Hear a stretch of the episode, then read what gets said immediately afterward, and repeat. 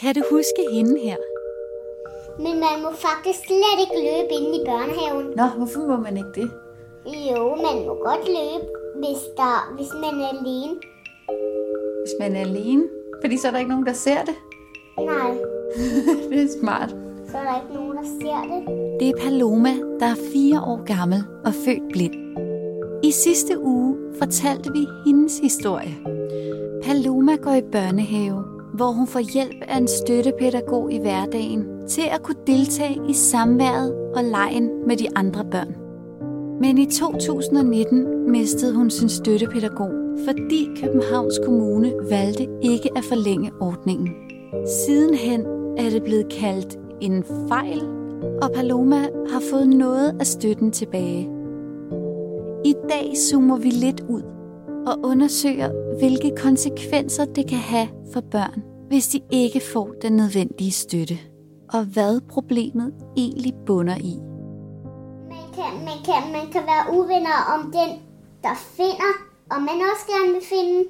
Men der kan jo godt være to, der finder. Det er rigtigt. Så skal man arbejde sammen, skal man ikke? Jo. Jamen altså, øh, sådan helt grundlæggende, sagens kerne er jo specialisering eller mangel på samme. Og som en del af den specialisering også koordineringen mellem de forskellige instanser, der skal levere den her specialiserede indsats. Og det vi jo øh, sådan helt grundlæggende savner, eller i hvert fald ofte savner, det er jo, at der sidder en, en samlet koordinator til at, at trække i tråden og få de forskellige instanser til at, at arbejde bedst muligt sammen. Det her er Thomas Sonne Jensen. Han er formand for Landsforeningen af Forældre til Blinde og Svagsynede, også bare kaldet LFBS. Det han siger kan godt lyde lidt teknisk, men specialisering betyder faktisk bare de støttemuligheder og den viden, der knytter sig hertil, som børn med synshandicap kan have brug for. De fleste med et synshandicap har prøvet at vælte et glas, gå ind i nogen eller noget, eller andet, der fik os til at føle enten skyld eller skam på grund af vores synshandicap. Det har jeg i hvert fald. Selvom dagens afsnit kan virke lidt teknisk, er det svært for mig at overdrive, hvor vigtigt det er, for det handler om, hvordan børn og unge med et synshandicap har det i hverdagen, om de får den nødvendige handicapkompenserende støtte, og i sidste ende, hvad det betyder for fremtiden. Jeg vil sige det sådan, at det er sådan et basalt menneskeligt behov, det her med at indgå i relationer til andre, hvor man oplever, at man er betydningsfuld for den anden. Men når man ikke kan indgå i de her lege, så oplever man ikke det. Hvordan kan man se sig selv som betydningsfuld, når der er ingen andre, der ser en som betydningsfuld? Det er meget svært, fordi vi netop udvikler vores identitet og selvforståelse i relation til andre, og hvordan andre reagerer på vores adfærd. Men hvis vi netop ekskluderes fra det, så, så grundlaget for at kunne udvikle det, det, det, er jo, det er der jo ikke. Mit navn er Sofie Mungård. Velkommen til Øjenkrogen.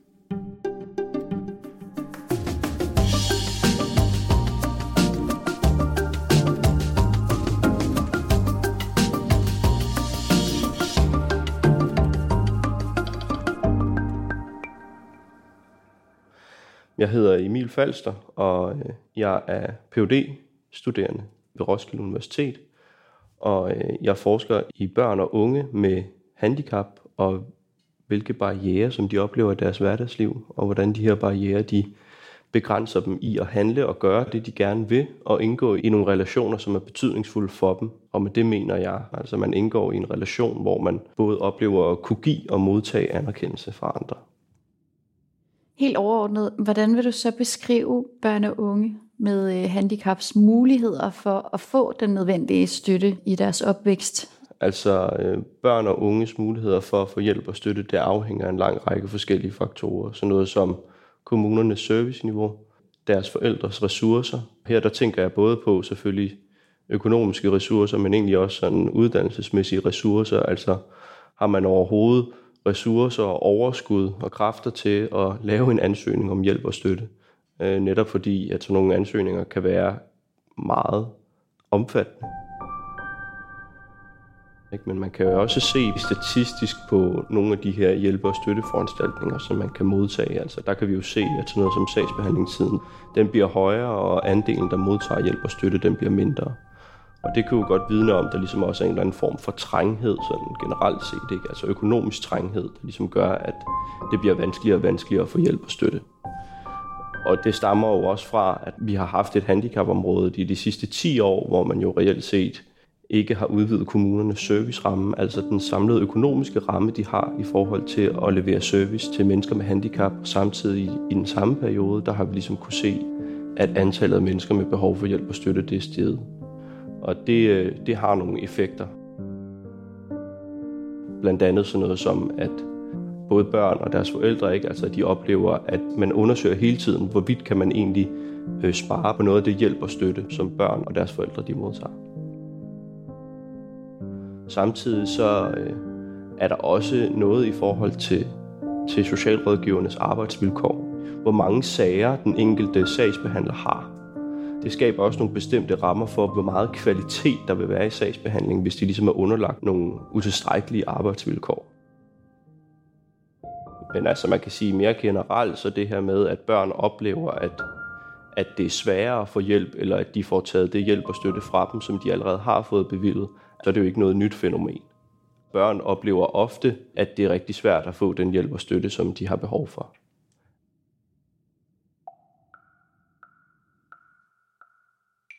Jeg hedder Thomas og er formand for foreningen i LFBS.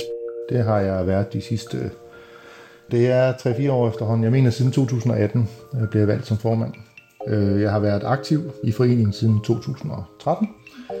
Så, så har jeg en søn på snart 13, der hedder Gustav, som er helt blind. Det kan man sige, han er jo ligesom min indgang til, til hele synsverdenen. Nu øh, har vi jo talt rigtig meget om, øh, altså det er ret meget op i tiden med, at synshandicappede børn, de får ikke den støtte, de ligesom har behov for. Øh, hvordan ser I på det i forældreforeningen? Hvad er jeres holdning til det, og hvilke problemstillinger ser I ligesom i det, at man ikke får den hjælp, man ligesom har behov for, som for eksempel i Paloma-sagen? Det, der er jo rigtig interessant, det er jo, at altså, vi, vi oplever, at der er rigtig, rigtig mange ildsjæle og rigtig mange instanser, som meget gerne vil gøre deres bedste over for de her børn. Øhm, men det, der er rigtig svært, det er jo at finde et helt klart fælles fodslag for, hvad er det egentlig, som man skal tilbyde de her børn. Øh, altså Socialstyrelsen har jo lavet et, et ganske udmærket arbejde med, med deres forløbsbeskrivelse, og man kan sige, hvis alle fulgte forløbsbeskrivelsen som laveste fællesnævner, eller som, som minimumsniveau, så, så burde der jo ikke være nogen problemer. Men det vi jo så desværre oplever, det er jo også, at der så går regnehaks øh, politik i den, at det netop er økonomien, der bliver undskyldningen for, at man ikke vil yde den støtte, som børnene sådan set har behov for. Og ofte sker der jo det, at man egentlig kigger væk fra sådan det, der egentlig burde være sund logik, og, og, og, og egentlig det, som der er helt naturligt, at, at alle børn har behov for, altså sociale relationer, øh, og når man ikke har synen, har man behov for, for hjælp til at danne sociale relationer. Øhm, og så i stedet egentlig kigger på, om nu har nu er pengekassen altså tom, nu, øh, nu kan vi ikke give mere støtte. Det, det er jo sådan basalt set det, vi, vi desværre ofte møder øh, rundt omkring. Hvis ønsket er at hæve serviceniveauet på busområdet, så har jeg en bøn til jer, og det er, at det ikke sker på bekostning af indsatser i SOF for børn med større støttebehov. Det betyder, at der skal følge nye penge med nye initiativer, hvad end de er i regi af BUF eller SOF. Okay, det var mange forkortelser.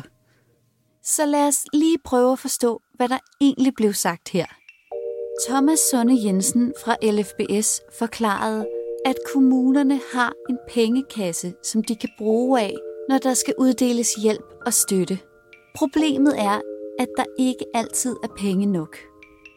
Kvinden, du hørte, er socialborgmester i Københavns Kommune, Mia Nygaard. Og hun peger netop på, at der er brug for flere penge til børne- og ungeforvaltningen. Det hun forkorter BUF.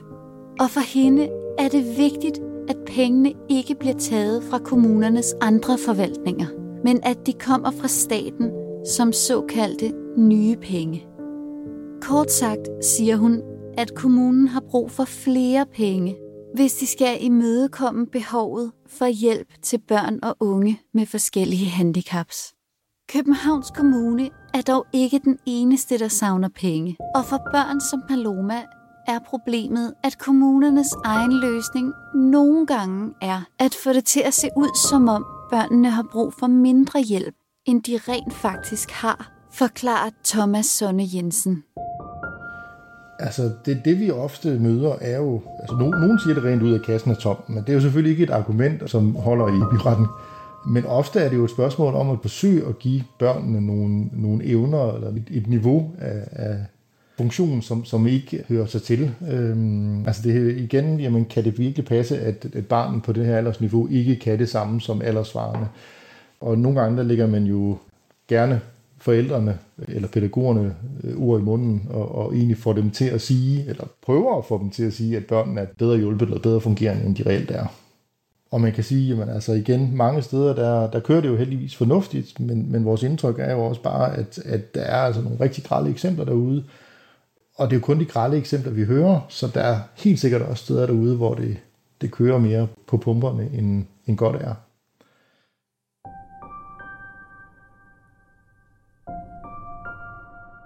Øh, så faktisk lige i øjeblikket arbejder vi i LFBS på at lave sådan en, en lille spørgeskema undersøgelse over for vores, øh, vores medlemmer, øh, for egentlig at få et objektivt billede af, hvordan ser det egentlig ud derude, så vi ikke kun får de grælde eksempler, og heller ikke er nødt til at sidde og sjuse os frem til at sige, hvordan tror vi, det ser ud, øh, men, men egentlig mere får et reelt billede af, hvad er det egentlig for en hverdag, som familier og, og, og børn med synshandicaps, de, øh, de møder derude.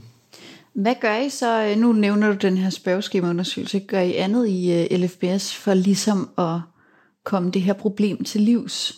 Altså vi er jo i tæt dialog med blandt andet Dansk Blindesamfund. Dansk Blindesamfunds Ungdom har vi jo også en rigtig god dialog med. Vi taler med Socialstyrelsen, i den sammenhæng også Visokas, øh, netop omkring, hvad er det egentlig for nogle tilbud, der, der er derude, hvad er det nogle tilbud, der er behov for, øh, og også specielt i forhold til Socialstyrelsen, hele den her bekymring omkring afspecialisering, som jo efterhånden har eksisteret i mange år, nærmest siden øh, strukturreformen i 2007, øh, og som vi jo stadigvæk forsøger på at slå rigtig meget på trummen for at gøre opmærksom på, at man, man er nødt til at retholde en, et vist niveau af specialisering for at kunne imødekomme de behov, som de her børn her, de har.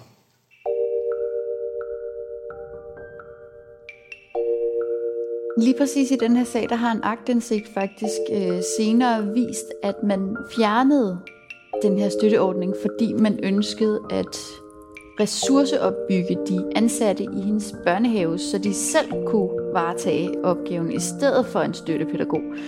Er det normalt, at kommuner forsøger, altså mangel på bedre ord, det her med at outsource opgaver? At man skulle understøtte de andre pædagoger i at kunne varetage Palomas behov ved at fjerne den pædagog, som skulle sørge for støtten. Der er jo intet i det, som sørger for, at de andre pædagoger bliver bedre til at varetage Palomas støtte hvis det var, man ønskede, at de andre pædagoger blev bedre til at understøtte hendes behov, jamen så kræver det jo reelt set, at de får indsigt i, hvordan man gør det. Det er jo, øh, det er jo ikke nødvendigvis noget, der er nemt.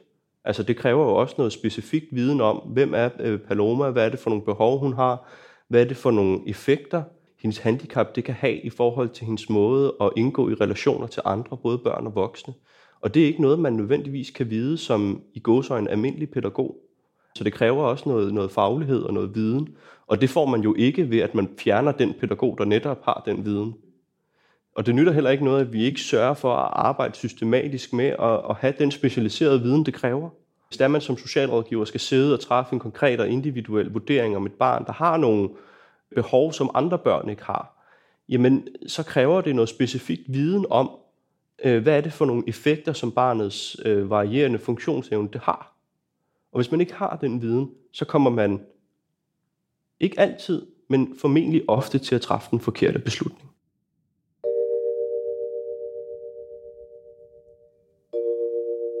Så det kræver jo, at man som socialrådgiver har adgang til den her specialiserede viden, og at man griber knoglen og, og får fat i den, så at sige. Ikke? Men det kræver også igen, at man har tiden til den. Arbejdsvilkårene er, er, som de skal være, og også at den viden eksisterer, eller at de i hvert fald har kendskab til, hvor de kan få fat i den viden. Og så igen, altså der er jo også noget omkring økonomi. Hvis det er, man ikke ønsker at, øh, at bruge penge, jamen så, så går det kun én vej. Og det er, at der er flere børn, der får taget deres støttepædagog.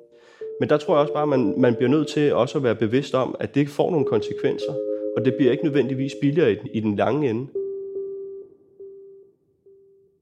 Har du så en, øh, en voksen i børnehaven, der hjælper dig med at, at komme rundt, og, og hvor alt legetøjet er henne og sådan noget? Ja, Kan hun du... hedder Annette. Annette? Ja,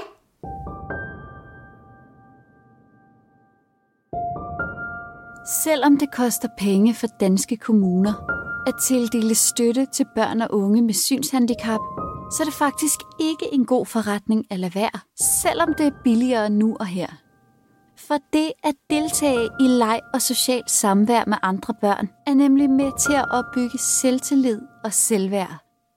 En ressource, der bliver afgørende i fremtiden, for eksempel i forhold til at tage en uddannelse og komme i arbejde.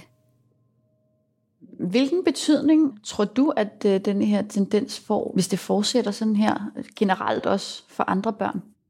Altså for det første, så vil jeg sige, at det håber jeg ikke, det gør.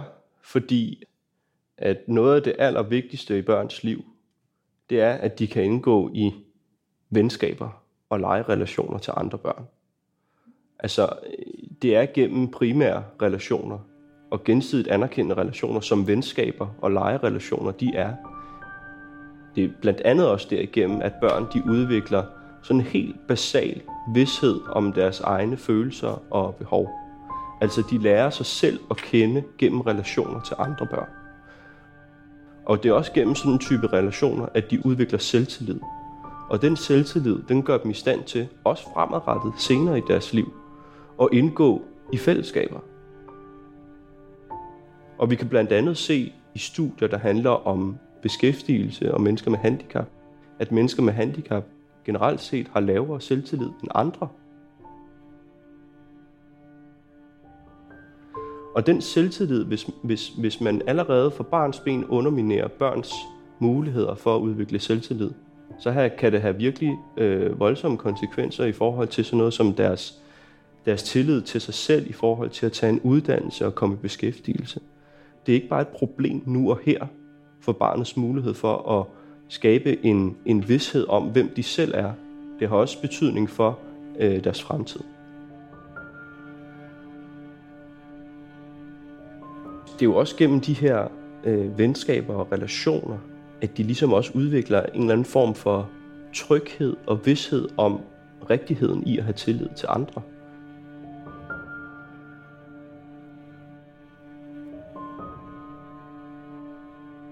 Altså sådan, så det er jo ligesom, øh, de her venskaber gør dem jo faktisk i stand til at træde ud i verden, hvis man kan formulere det på den måde. Ikke?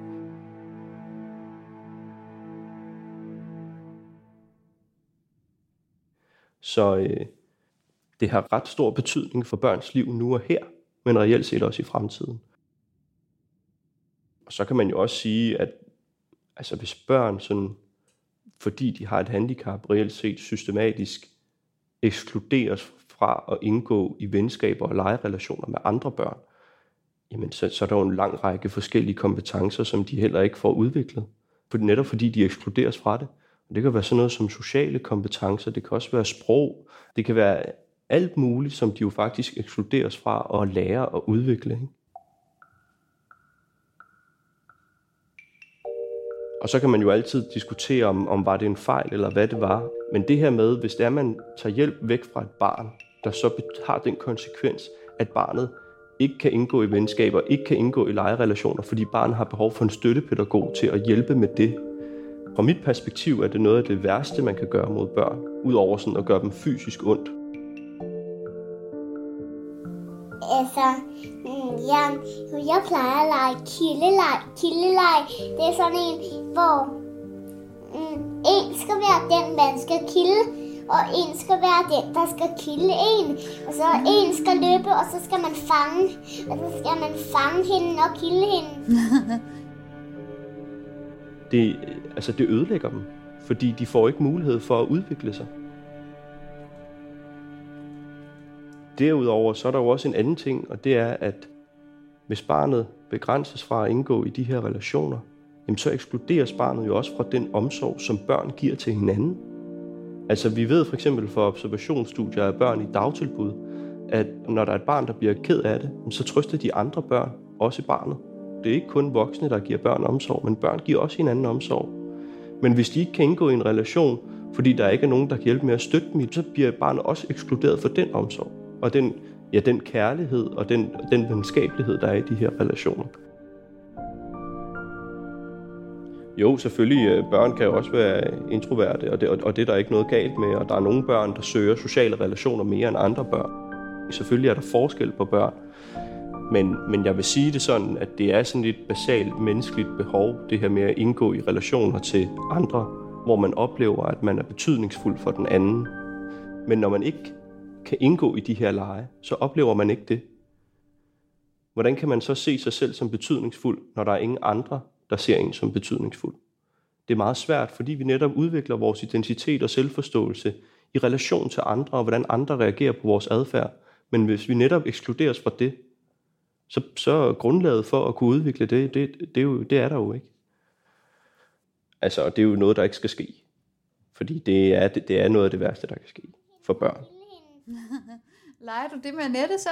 Ja, hvor at det, det er mig, der kilder, og så mm, Annette går mm, lidt, og så, og så, og så, og så jeg far, og så fanger jeg hende og kilder hende under armene.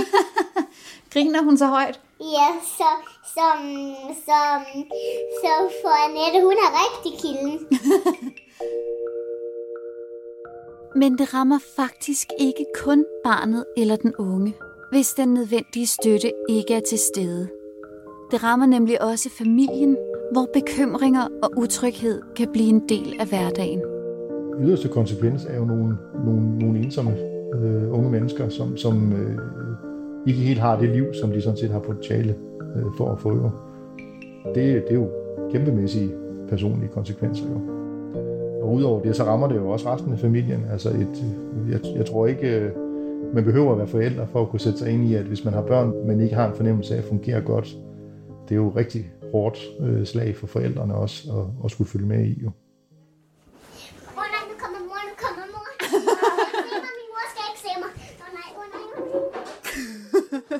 Gemmer du dig? Jeg kigger, jeg kigger.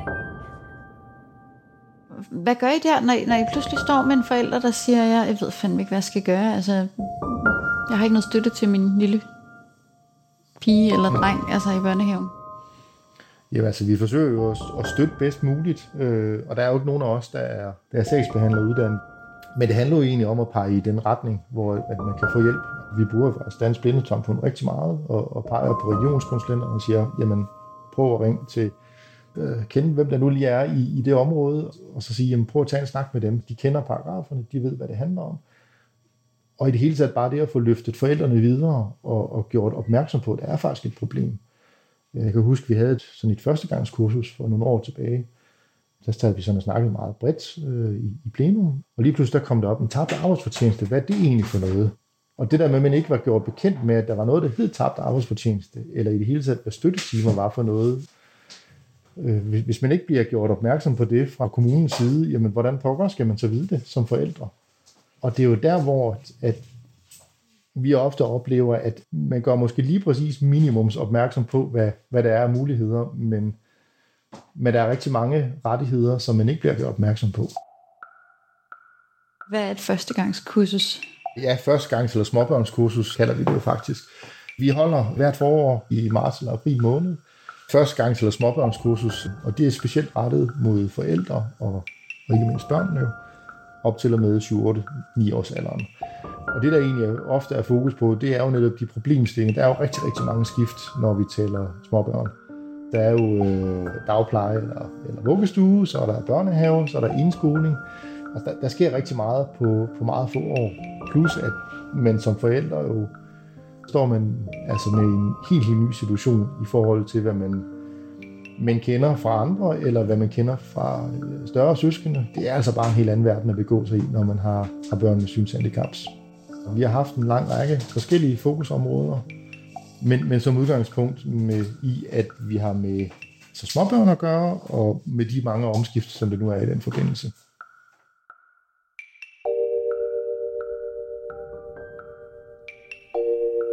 Hvis du skulle pege på et første skridt, man skulle tage i forhold til at få ændret hele den her praksis på området, hvad tænker du så, det skulle være? Det første det er, at vi skal begynde at indse de effekter, det har, når det er, vi vælger at agere på den der måde. Når vi vælger at tage støttepædagoger for børn, det er ikke særlig klogt. Altså, vi er nødt til at indse, at de her ting, de skal nok komme tilbage til os, hvis det er, vi vælger at prioritere det til at starte. Det, det handler også om, hvordan vi sådan symbolsk og kulturelt anskuer mennesker med handicap. Altså fordi de bliver betragtet som udgifter. Det er de blevet de sidste 10 år, og måske også lang tid før det. Men det er jo i højere grad en investering i barnets liv, der gør barnet i stand til at tilegne sig minimumsbetingelserne for at kunne få et godt liv. Man skal ikke tro, at hvis det er, man sparer her, at så er pengene tjent. Nej, den udgift, den kommer igen tredobbelt i den anden ende, hvis ikke mere på sådan en langsigtet plan, giver det sgu ikke mening. Altså vi kan se sådan noget som øh, på, på området for børn i udsatte positioner, der er de sidste 10 år, der har været øh, fire reformer. Fem måske. Hvad har der været for, på området for børn med handicap? Lige præcis 0.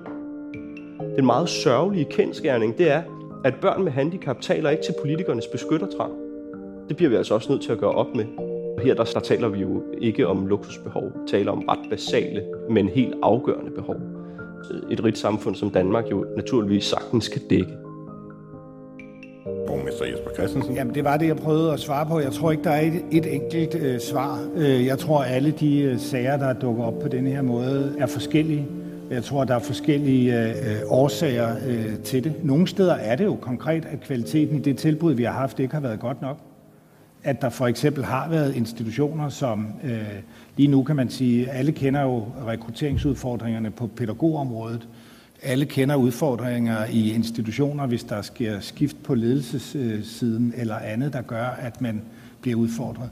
Men jo også viften i forhold til dårlig kommunikation, dårlig tydelighed omkring nogle af de her ting. Så der er rigtig, rigtig mange grunde. Men jeg synes også, at både på baggrund af de øh, øh, kortlægninger, der har været af det, de anbefalinger, der har været fra borgerrådgiver og intern øh, revision, absolut er blevet fuldt op på dem fra, fra udvalgets øh, øh, side. Og så er der jo nu her, hvor vi snakker om brugen af at få styrket øh, kvaliteten af vores pædagogiske ledelse. Også andelen af ledelse. Det er jo ikke nogen hemmelighed, at et af de steder, Københavns Kommune har fundet penge på til at, at dække normering og andre behov, det har jo været ved, ved at spare på ledelse. Øh, og der er vi nok et sted nu, hvor man skal prøve at se, om det ikke kunne skabes mulighed for, at pendulet kunne svinge den anden vej. Man ting, når man ikke kan se. Ja, så når man ikke kan se, så skal man have en førhund. Ja, det er i hvert fald en god idé. Hvis en, en voksen bare ikke kunne se, der boede alene. Mm. Ja, så kan den hjælpe rigtig meget. Ja.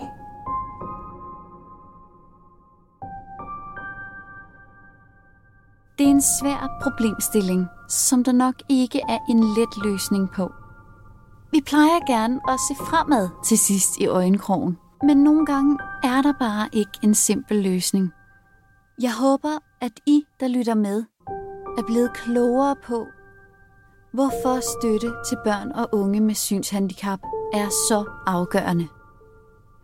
Og hvis du selv sidder derude med et barn, der har et synshandicap, og ikke ved, hvad du skal gøre, eller kender nogen, der gør, så husk, at Dansk Blindesamfund og Landsforeningen af Forældre til Blinde og Svagsynede er her for at hjælpe.